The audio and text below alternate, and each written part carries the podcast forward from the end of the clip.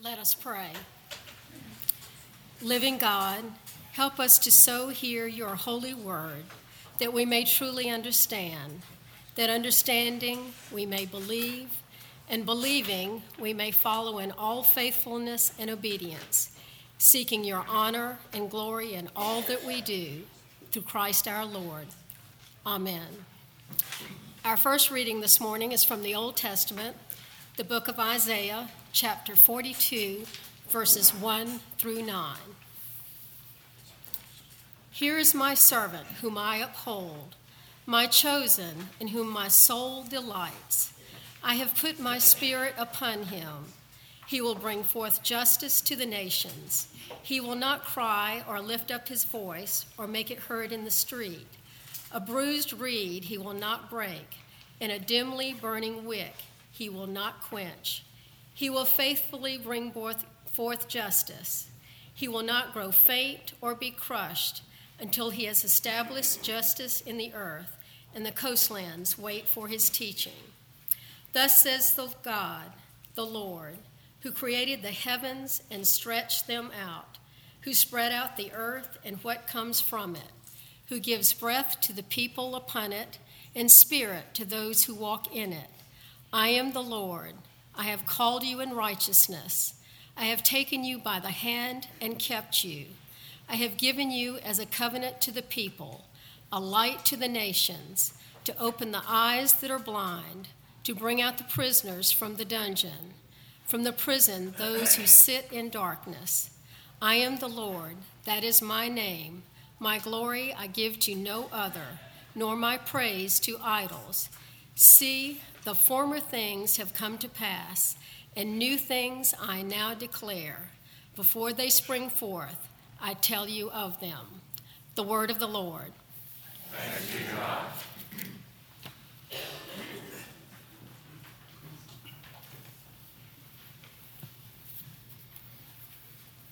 Our gospel reading comes from Matthew chapter 3, verses 13 through 17. Then Jesus came from Galilee to John at the Jordan to be baptized by him. John would have prevented him, saying, I need to be baptized by you, and do you come to me? But Jesus answered him, Let it be so now, for it is proper for us in this way to fulfill all righteousness. Then he consented. And when Jesus had been baptized, just as he came up from the water, Suddenly the heavens were opened to him, and he saw the Spirit of God descending like a dove and alighting on him. And a voice from heaven said, This is my Son, the beloved, with whom I am well pleased. May God bless the reading and hearing of this holy word. So, my given name is Kimberly Jean. Most of you all probably didn't know that. Uh, most of us don't go by our middle names anymore. Now, I was supposed to be Kimberly Sue, but about six weeks before I was born, the couple living in the apartment down the hall from my parents had a daughter, and they named her Kimberly Sue, and my parents decided that maybe they shouldn't use exactly the same name. So I became Kimberly Jean, and while I was disappointed about that at times as a child, I think I've grown into the name uh, now. We do think a lot about the names we give our children, don't we? Uh, we, we Tony and I wrestled with a number of names for our sons and came up with a family name and a, a, biblical name for each of them. And even if a child is being named after a parent or grandparent, even as Catherine is, you have to make a decision. Then, are you both Catherine? Or is one Catherine and one Kennedy? Do you have James and James and James, or do you have James and Jim and Jimmy, or do you have Jim and, and Junior and Trip? What are you going to do? And I'm terrible, I'm sorry, at remembering names, although I work at it. But I do work at it because I know that we are, as human beings, people who love to hear our own names. And you may have noticed this with your own children or with your mother. You're more likely to listen when your name gets called, even if sometimes it's Kimberly Jean. Uh, but even when it is said in love, it gets our attention. At significant life events, we find it important to use someone's full name. This morning, as we baptized Kennedy, we baptized her Catherine Kennedy. We used Kennedy in the, in the prayers as the name she will be known by, but when it comes to the actual baptism, we use the full name, the name that says who they are. When I officiate at a wedding, while I may use nicknames or called names in a sermon, when vows are made, the couple uses one another's full name as they commit to each other for life. There's something special about that moment when each partner looks at the other and speaks their name, making promises and laying claim to each other's lives. And so, naming is part of what we do here at the font.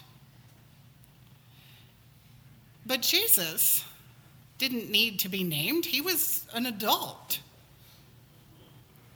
As a matter of fact, John kind of has it right, doesn't he? When he says, Really? You're coming to me to be baptized?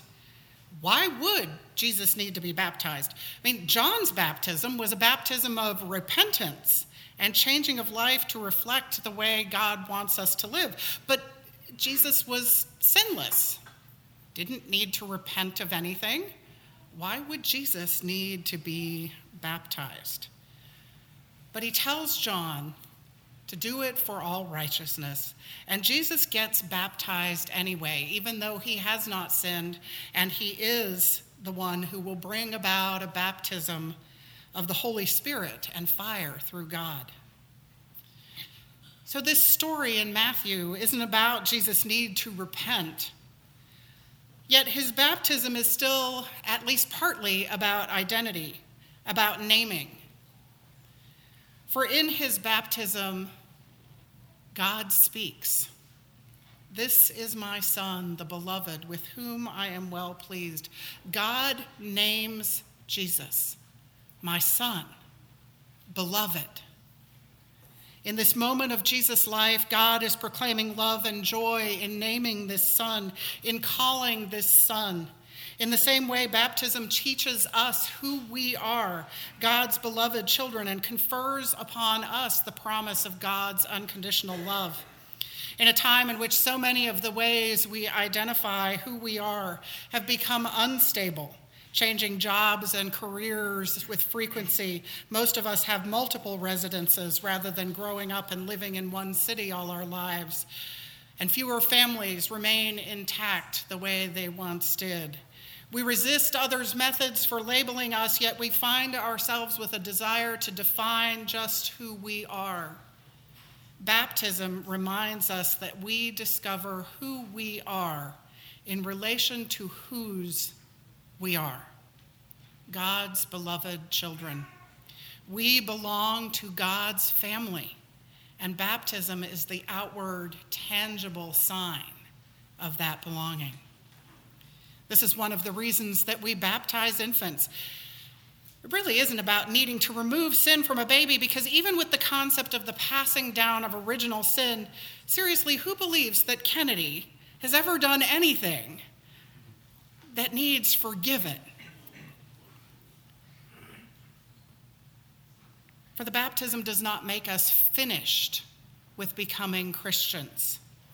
Even if we think of baptism as a washing away of original sin, I doubt that any of you have ever met a person, an adult or young person, who was baptized and immediately became a person who is perfect and never made a wrong choice again. I haven't met any, particularly not the person I see in my mirror every morning. So, if baptism isn't about getting something accomplished, or just going through a ritual for the sake of the ritual, you know, the family in good form and all that, if it isn't about making sure that the baby isn't going to hell, then what, why bother? What's the point? The point is to be found in Jesus' baptism. If Jesus' baptism wasn't really about repentance and forgiveness, what was his baptism about? And the simplest answer is that the baptism of Jesus was about the beginning of his life in ministry. The term used to explain this baptism of John's is metanoia, which can mean repentance, but more literally means turning. It's used in the story of the prodigal son to indicate that the son decided to turn his life, to turn around and go another way, that is, back to his home, to his father. In Jesus' case, this is a turning, but a turning of his life on to the path of his active adult ministry. And his baptism is the first step on that journey. After the baptism, Jesus heads out into the wilderness to prepare for his ministry and be tempted. The act of baptism is not an act of completion, then, it is the act of beginning. It is a preparation for the life that follows. In Jesus' baptism, Jesus is named by God his identity is made clear, at least to Jesus himself. In Matthew's gospel, it's not clear that anyone other than Jesus hears God's voice. As a matter of fact, in none of the gospels are we sure of that. But it doesn't really matter because in that moment, in that baptism, Jesus is the one who most needs to set out with that knowledge of who he is and what path he is going down. But in our baptism, for each of us, God names us. Kennedy, Susan, Trish, John, Ruth, Doug, Elizabeth, Chris, and gives us not only those given names that we carry around with us, but labels us son and daughter and beloved. For in our baptism, we take on an additional name, that of Christian, that of chosen and maybe the word that I like the best that God calls us mine. For just as God says to Jesus, You are my son, in Isaiah we are also reminded that God calls us that as well. I am the Lord, I have called you in righteousness. I have taken you by the hand and kept you. I have given you as a covenant to the people a light to the nations. And elsewhere in Isaiah, we read, Do not fear, for I have redeemed you.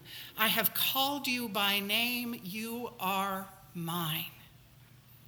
In baptism, we acknowledge this claim made by God on our lives, this understanding that God calls us by name and that the words that the Creator uses to describe us are beloved and son and daughter and mine.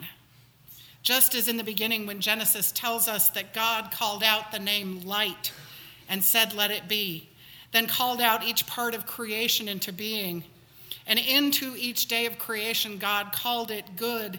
And on the sixth day, when human beings were created, God said, Very good.